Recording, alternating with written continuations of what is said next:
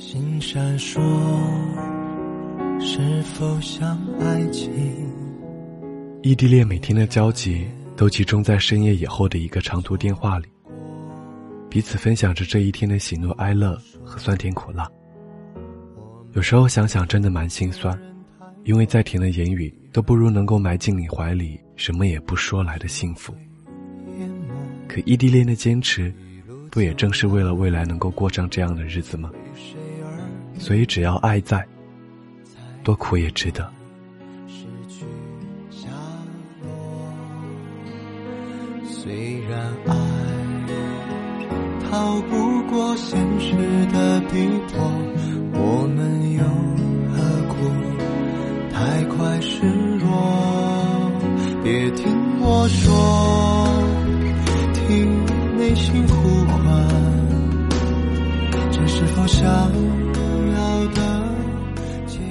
嘿，你好吗？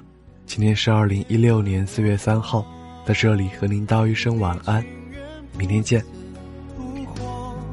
隔着这人海，相濡